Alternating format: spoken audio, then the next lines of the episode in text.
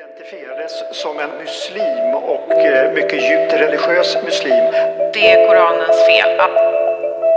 andra ändan där man 100% Mohammedan. Det är Koranens fel. Det är Koranens Men hur, vad, hur ser du på dig själv? Tar du avstånd från wahhabism och salafism? ett globalt kvinnoförtryck som finns Identifierades som en muslim och eh, mycket djupt religiös muslim.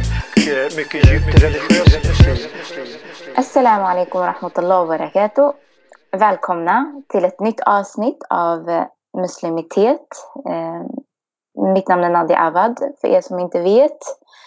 Eh, Och jag är här i ett samtal med min syster Nour Nasef. Yes, wa alaikum salam wa rahmatullah. Eh, eh, jo, det här avsnittet som vi har tänkt eh, kommer att vara mer inriktat på någonting som ändå jag och Nour är väldigt, eh, vi är väldigt insatta i ämnet i och med att vi har en bakgrund som innebär att vi har pluggat till lärare. Jag pluggar fortfarande till lärare. Eh, jag kanske kan berätta lite om min bakgrund så får du berätta om ditt Nour. Eh, Mm. Jag Eh, Jag pluggar till ämneslärare mot högstadiet och gymnasiet i svenska och, och historia. Eh, Och sen också har jag jobbat ett antal år eh, på skolor. Eh, Hållit i egna undervisningar men även som nu så resursar jag och stöttar i klassrummen. Mm. Vad har du för bakgrund Nor när det gäller skolan? Yes. I grunden har jag en lärarexamen mot yngre åldrar i grundskolan. Men just nu för tillfället är jag inte verksam lärare utan jag håller på med min master i barn och ungdomsvetenskap. Men jag har en del praktisk eh, erfarenhet. Jag har alltså jobbat som lärare efter min examen. Men eh, yes, är inte verksam just nu. Nej. Men det gör ändå så att vi liksom har sett saker och vi har varit med om saker och vi har studerat skolan eh, som institution, vad skolans uppdrag förväntas vara och så Mm. vidare och så vidare. Så av den anledningen tänker vi att det här avsnittet ska tillägnas åt att prata om eh, skolans uppdrag eh, och hur skolan eh, ja, men, vad har skolan egentligen för uppdrag och eh, hur kan det kopplas då till eh, frågor som är väldigt, eh, som vi oftast pratar om, vilket är ojämlikhet, rasism och så vidare. Mm. Men eh, Nor, du har läst, du har läst om en snubbe höll jag på att säga, du har läst Ja, om typ.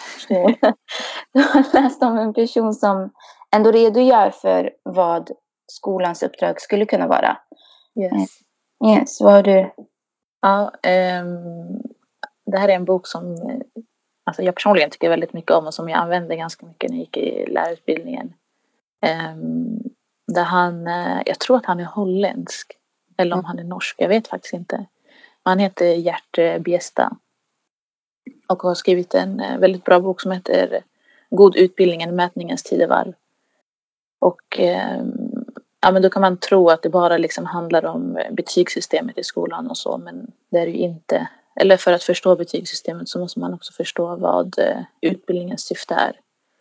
Ehm, Han redogör då, eller han typ karaktäriserar ehm, vad god utbildning är eller utbildningens syfte och eh, menar på att det ska finnas en balans mellan tre punkter.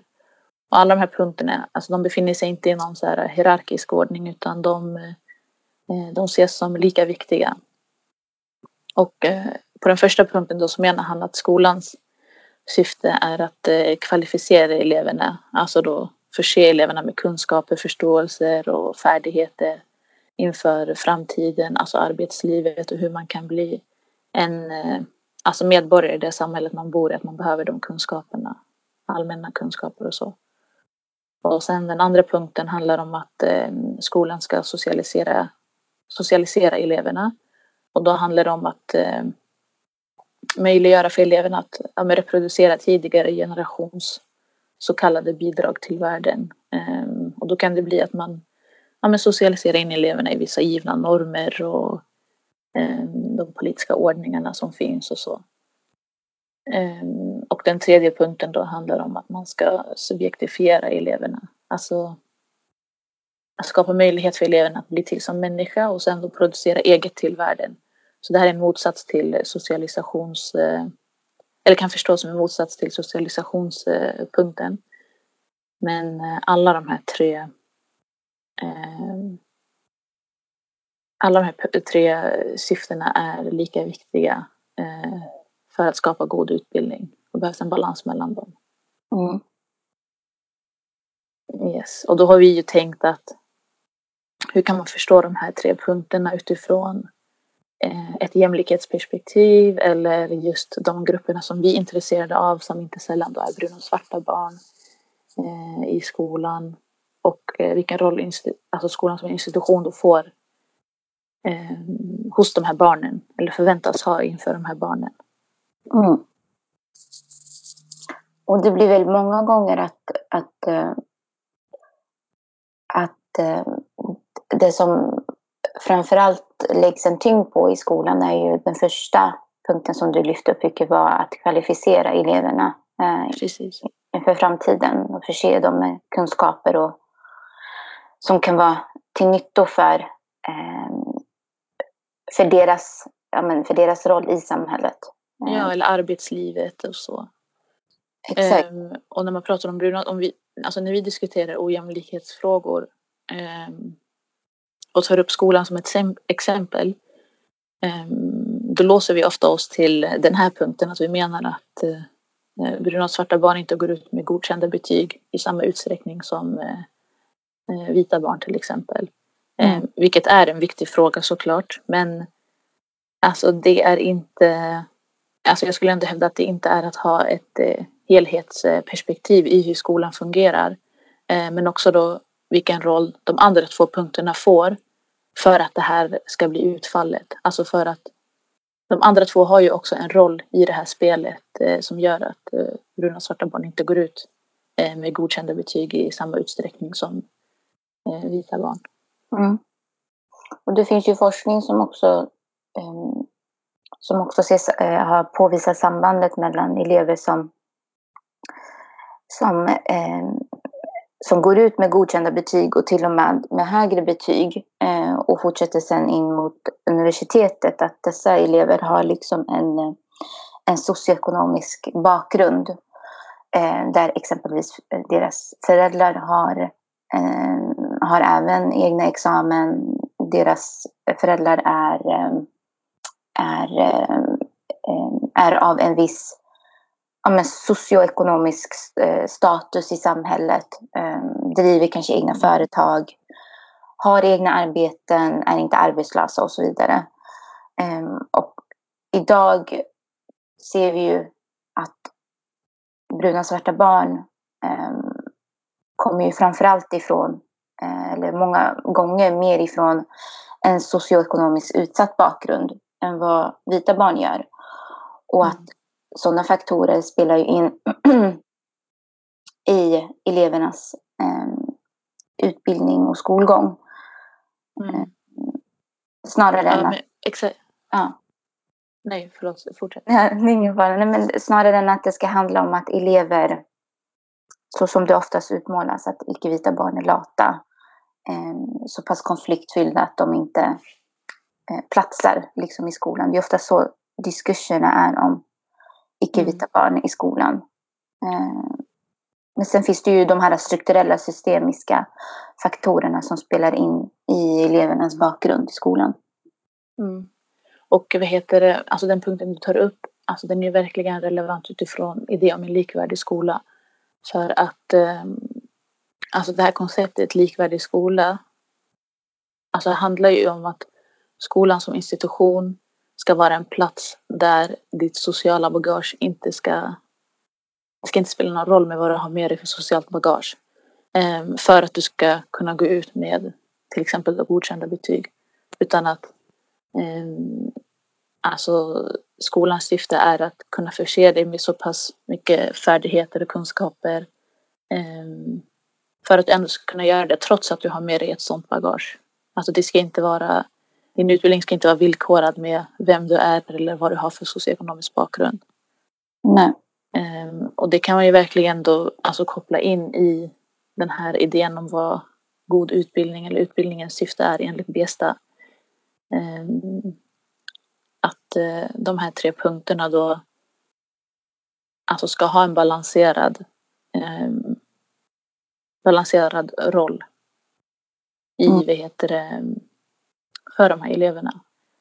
Och eh, alltså det, det vi, alltså vi har haft tidigare diskussioner också om skolans syfte och eh, eh, utbildningens syfte och roll. Och eh, alltså du och jag bland annat. Ja. Och eh, då har man ju också då konstaterat att alltså fokus på, alltså vilken, vilken av de här, alltså fokus på, när det gäller bruna och svarta barn så blir fokus oftast på att man ska socialisera eleverna. Alltså att man ska försöka socialisera in dem i vissa värden och normer. Eh, och att fokus blir på det här eftersom att man förstår dem som ociviliserade eller att de inte får det här bagaget eller det här um, den här uppfostran, den så kallade svenska uppfostran hemma och så vidare. Ehm, så att, alltså, att den här socialiseringspunkten den missbrukas eller snarare används emot eleverna. Mm. Ehm, som då också gör att de andra två punkterna som att kvalificera eleverna eller subjektifiera eleverna inte får ehm, det utrymme som behövs. Eftersom att man menar att det är punkt två som är, alltså som det finns en avsaknad av. Mm, definitivt. Och jag tänker utifrån... Ehm, men jag tänker också utifrån eh, skolornas förhållningssätt när det gäller barnen som exempelvis har en, har en bristande läsförståelse eller har ehm, eller saknar närvaro i skolor och så vidare så har ju ehm, så har ju varje skola en, en elevhälsa som består av ett antal professioner som ändå eh, diskuterar och tar fram planer för hur man ska exempelvis jobba med elevers läsförståelse eller jobba för att elever ska ha en högre närvaro i skolan. Och många gånger pratar man eh, i, i skolor, vilket också eh, men flera forskare liksom ty, eh, tydliggör att skolor idag pratar mer om att man ska kompensera för, för barns brister. Eh, Mm. med exempelvis ja, men, olika stödinsatser. Där man, för det, många av er lyssnare har säkert också hört tidigare att, att barn som har svårt i skolan exempelvis får sitta lite mer med en lärare utanför klassrummet i något grupprum och, och plugga lite mer matte. Eh, eller få andra typer av stödinsatser. Eh, och det förhållningssättet eh, kan anses vara väldigt avhumaniserande om man tänker utifrån att om vi bara ser eleven, att man, man antar att eleven ska kompenseras för sina kunskapsbrister. Men om man tänker utifrån att eleven skulle vara icke-vit, då vet vi ju om och kan läsa mellan raderna att eleven eh, förses i en större utsatthet på grund utav den underordning som eleverna eh, försätts i vid födseln bara av att vara svartbrun, muslim eh, Mm. och så vidare. Och den underordningen och den utsattheten förstärks bara när man anser att elever som exempelvis inte ingår i den med, cita, med citationstecken normalutvecklingen. Eh, att bara det ger ju eh, en, en, eh, bara det stigmatiserar ju barnen. Men samtidigt om vi utgår ifrån, så som vi ändå pratar här på muslimitet om att barn kan inte bara ses som, men, eh, som en och samma enhet utan vi vet ju om att det finns olika faktorer som bidrar till en större utsatthet. Mm. Och vad heter det, nu när du tar upp det här med stigmatisering av eleverna och när vi har diskuterat lite av utbildningens syfte och så, så kommer jag att tänka på, vänta, är det ett förslag eller har det verkställts? Du kan nog det här säkert bättre, men eh, Anna Ekströms, eh, utbildningsministern, utbildning, utbildningsministern Anna Ekströms eh, Mm. eh, förslag om det här alltså, hårdare tag mot barn som är respektlösa mot lärare till exempel. Hon hade ju skrivit på, Mm, inne på regeringskansliet, nu är det slut på hoten mot lärare. precis. Heter, heter den. Ehm, jag tror att det här är ett jättebra exempel att ta upp. Eh, Definitivt. Alltså, Socialdemokraterna alltså som parti har alltid drivit ett, eh, ett, ett hårdare disciplineringstag mot, mot svenska skolor. Alltså det, det är så deras skolpolitik har ju egentligen funkat idag. mm, Och, tid- och de eh, senaste 10-20 åren. Och även längre bak skulle jag nog säga. Eh, jag, jag, om jag har förstått det rätt så eh, Anna Erikssons eh, utlägg... Ekström var det väl, eller vad heter hon? Ekström. De här namnen, alltså, de, är så, de är så svåra att komma ihåg. Nej, men det är Anna Ekström är det. Ja, utbildningsministern, va? precis. Ja.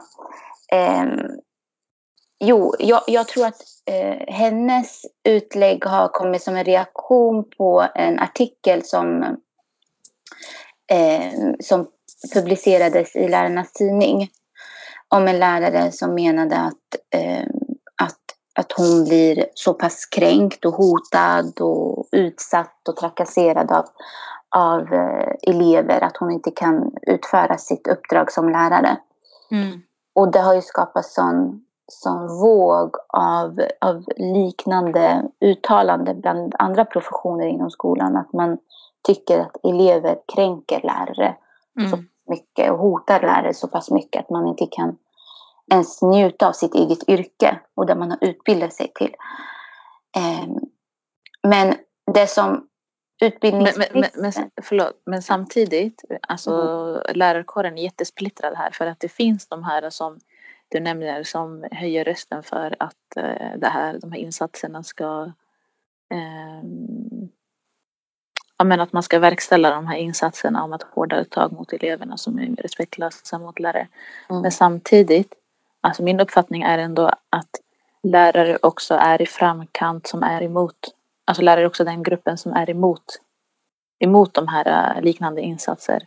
Och att det är snarare att de, får, de lärarna som väljer att, eh, eller som vill att det här ska verkställas, de har snarare stöd från alltså så här, övriga, övrig befolkning som inte Ja. har någon, alltså som egentligen inte är så jätteinsatta i skolan som arena.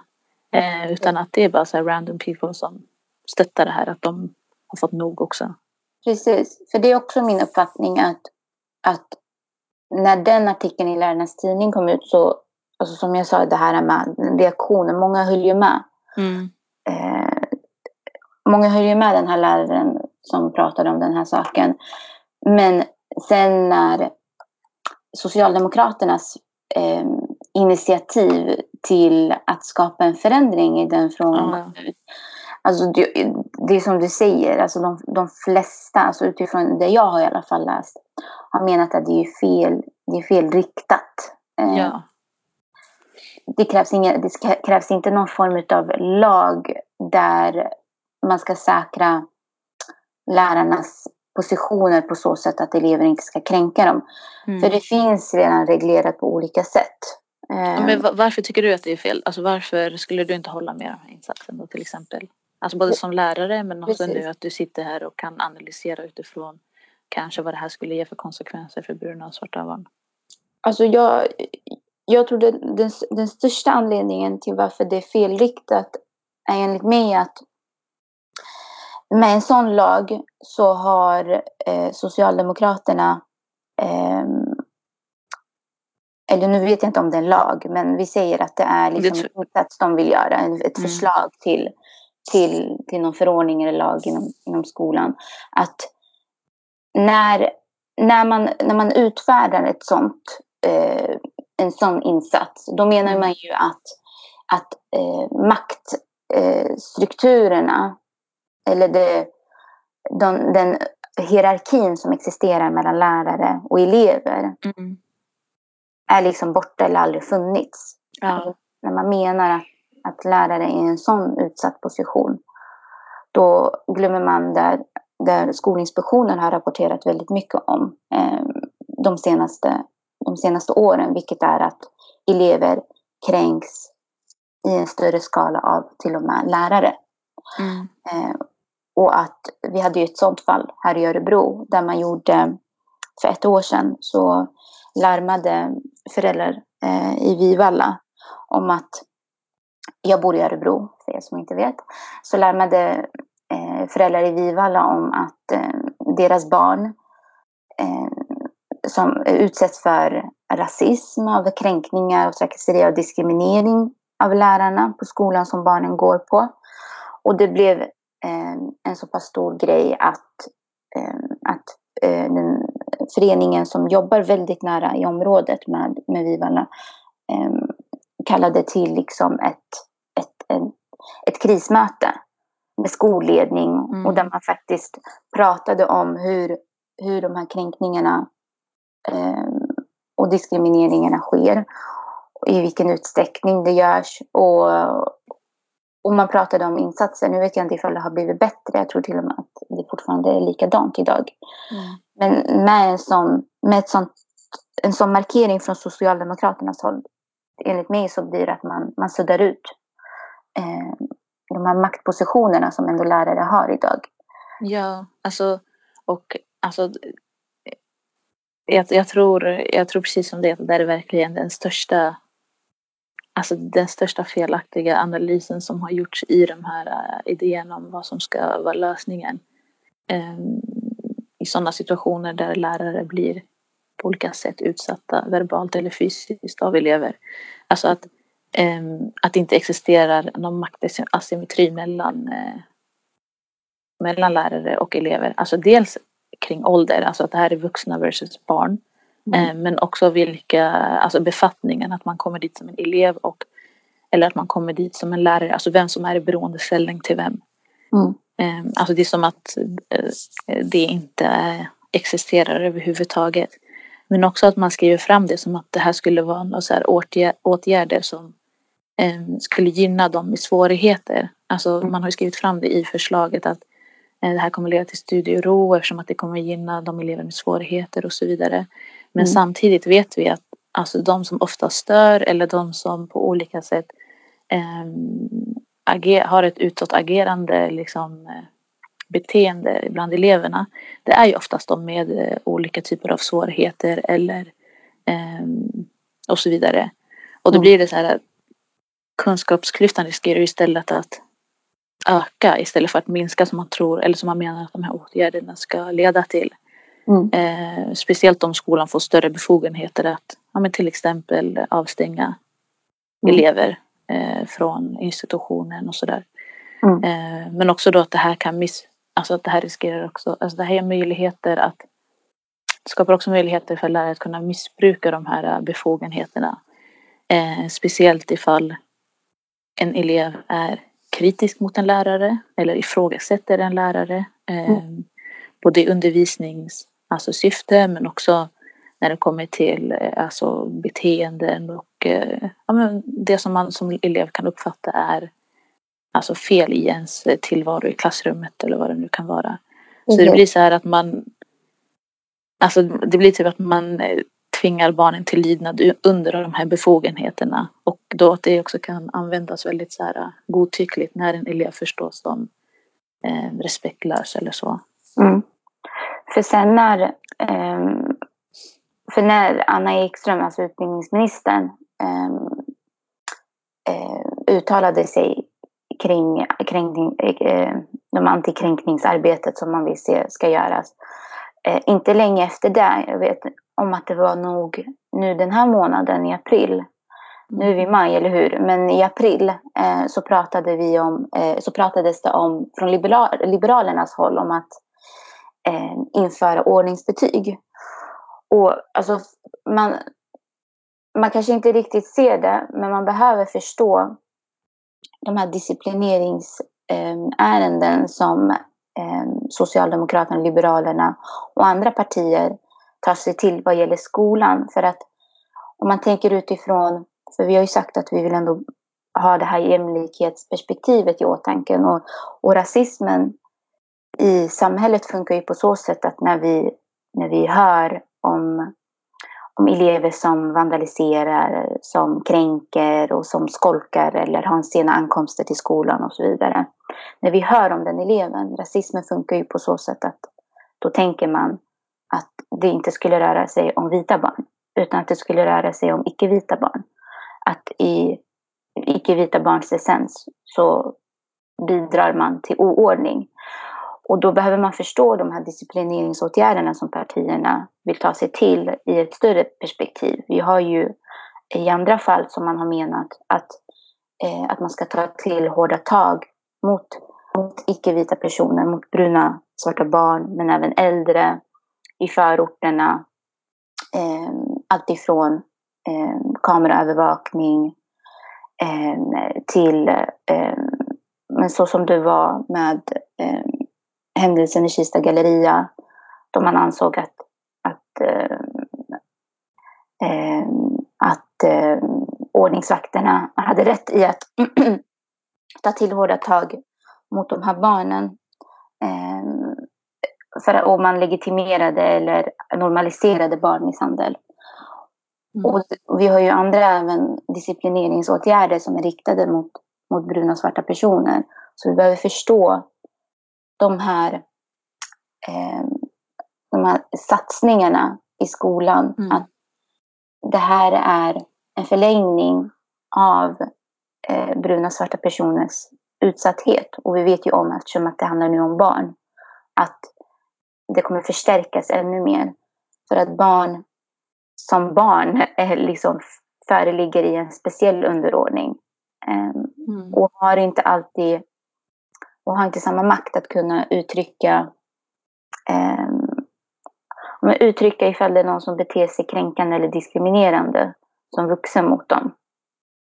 Precis. Alltså man måste verkligen se vilket, alltså i vilka politiska rum eller i vilka sociala kontexter som eh, de här eh, förslagen till insatser verkar i.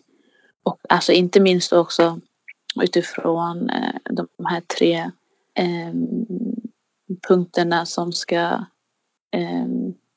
de tre punkterna som vi gick igenom först som eh, handlar om utbildningens syfte. Alltså det här handlar ju verkligen om att ge en officiell roll eller en officiell större roll till eh, den här socialiseringsaspekten av skolan. Mm. Ehm, som inte bara handlar om att socialisera in till eleverna till alltså, vissa normer och värden utan även alltså, får de här disciplin, disciplinära dimensionerna. Alltså jag kan inte förstå eh, jag kan inte förstå hur de här insatserna ska kunna vara verksamma utan att man också eh, eller utan att det inte också förstås som någon typ av bestraffning för barnen. Nej, för precis. att det blir det ju. Eh, och bestraffning behöver inte alltid vara fysisk utan det kan ju också vara olika typer av psykiska bestraffningar som eh, ja, leder till att barnen påverkas negativt. Um, och sen kanske man inte heller ska nu, för nu blir det också lätt att man tänker, ja men vad då ska man inte få ge, alltså ska eleverna inte få några konsekvenser för sina handlingar så, jo det är klart, alltså konsekvenser kommer ju alltid vara, mm. alltså konsekvenser kommer ju alltid vara givna. Men mm. best, alltså bestraffning, alltså bestraffningen här, alltså blir utnyttjande på så sätt av att den här maktasymmetrin redan är rådande. Mm. Och att barnen är i beroendeställning till Mm. Till institutionen, till lärare. Eh, speciellt också om man tänker på alltså barnkonventionens eh, artiklar som handlar om att alla barn har rätt till skolgång. Det handlar inte bara om att alla barn har rätt till en skolplats utan också att man ska kunna alla, rätt, alla barn har rätt att kunna fullfölja sin utbildning och gå ut liksom, skolan med godkända betyg och så vidare. Mm. Mm. Um, ja, så att jag ser verkligen problematiken här. Ja men verkligen. Och det är just, och det är just därför vi vi reagerar starkt mot, mot sådana förslag som innebär att man eh, för andra kanske det menas att man, att man eh, liksom rättar till skolornas eh, sociala brister, vilket är alltså vi och några andra, alltså jag och Nor, vi är medvetna om kränkningar som uppstår Ehm, de, de hårda orden som slängs mellan och klottrandet och vandaliseringen. Vi är medvetna om det. Men man behöver också ha flera bollar i, i huvudet och vilket är att man måste förstå att när man vill införa så kallade hårdare tag mot, eh, mot elever så förstår vi också vilka elever man menar egentligen. Och, Eller vilka elever som kommer missgynnas eh, me- mest av de här. Det är ju så- bruna och svarta barn. precis, Eh, speciellt då, jag tänker också i situationer där, alltså redan hur svårt det är att påtala att en lärare till exempel agerar rasistiskt eller uttalar sig rasistiskt, alltså som en elev. Mm. Att kunna liksom på olika sätt eh, uppmärksamma det, de svårigheter som finns i att uppmärksamma det överhuvudtaget och bli trodd på. Mm. Eh, alltså de här befogenheterna eh, skulle ge ett större spelutrymme för eh, ja, men liknande lärare. Eh, och ett mindre handlingsutrymme för bruna och svarta barn att kunna på olika sätt synliggöra det här, adressera det och så vidare. precis. Yes, men då börjar vi närma vårt slut eh, i dagens avsnitt. Eh, men vi har några avslutande ord och jag kanske kan börja. Mm, kör på. Eh, Det jag egentligen vill avsluta med att säga är att när, så som vi ändå pratat om eh, väldigt mycket i det här avsnittet så behövs ju de här insatserna riktade mot skolorna eh, förstås ur ett större perspektiv, vilket är att skolan har ett antal uppdrag. Eh, och när insatser införs som på något sätt omöjliggör en av de här uppdragen, vilket är att subjektifiera och bidra till att elever ska ses och kännas som eh, människor. Mm. Då upplever jag i alla fall att skolans uppdrag har, har failat från första början i och med att det i sin tur påverkar ju alla andra delar av det hon berättade i början av avsnittet kring just hur man förser elever med kunskap och hur man socialiserar dem. Elever behöver bli, bli sedda, i synnerhet den grupp som vi vet eh, får påverkas mest av, av politikers och, och eh, olika institutioners ins, insatser. Ehm, som oftast innebär att det blir som i fallet med utbildningsministerns förslag om antikränkningsarbetet. Vi vet att det kommer påverka utsatta grupper eh, som bruna och svarta barn mest negativt för att det innebär att de på något sätt inte ges, eh, ges större möjligheter för att kunna säga ifrån rasismen och diskrimineringen de utsätts för och som de faktiskt utsatts, utsätts för i samhället, eh, i skolorna. För det gör de. Eh, Mm. Och det är viktigt att ha, att ha i åtanke att det här större perspektivet måste vi alltid ha med när vi pratar om skolor. Ja men precis. Och eh, sen kanske man också ska säga att jag tror inte någon av oss är ett fan av att elever kallar lärare för hora eller spottar på lärare och så vidare. Ehm, men eh, vi tror inte på de här, eh, alltså att de här insatserna kan vara en lösning på, ehm, alltså lösning på att lärare eh, blir kallade för det eller utsatta för liknande, ehm, ja, men liknande handlingar och så vidare av elever. Men däremot, och vi skulle, alltså jag personligen skulle heller inte vilja ha de här befogenheterna över, alltså över eleverna på det sättet. Alltså jag, jag skulle inte vilja verka i en sån institution där eh, jag har den här möjligheten att kunna agera så mot, eh, mot elever. Nej, verkligen. Alltså det, det, det, det är verkligen nog med den maktasymmetri som redan finns och alltså man försöker ju ständigt jämna ut, försöka skapa någon typ av jämlikhet även om man vet att den officiellt aldrig kommer kunna bli helt jämlik. Men i alla fall minska på den här klyftan som finns mellan lärare och elever. Mm. Um, alltså det är sjukt att, um, ja, att eh, sådana här insatser också får det här välkomnandet typ. Men precis. Mm. Ja, det, det är väl eh, mitt sista mitt slutord i det här. Att alltså jag, jag som lärare skulle heller inte vilja ha eh, de här möjligheterna att kunna eh, ja, men få de här befogenheterna som insatserna innebär. Att kunna stänga av elever på lättare, på lättare grund, alltså den här godtyckligheten som finns i när en elev uppfattas som respektlös och sådär. Alltså det kommer ju utmana hela den här äh, idén om eh, skolan som en demokratisk arena. Mm. Helt rätt. Yes. Så med det sagt så vill vi tacka er lyssnare för att ni har tagit er tid och hört mig och Nour prata om skolan som, eh, som en, där Nour nämnde som en demokratisk plattform. Ifall skolan faktiskt arbetar bort ojämlikhet eller, eller reproducerar dem. Mm. Flera avsnitt kommer komma. Vi släpper ju ett som vanligt eh, den andra fredagen på månaden. Och ni kan gå in på nyansmuslim.com för där kan ni även lyssna på tidigare avsnitt. Och eh, ja, eh, på återseende inshallah. Yes. Assalamu alaikum wa rahmatullahi wa barakatuh. Och eh, mycket djupt religiös muslim. Det är Koranens fel.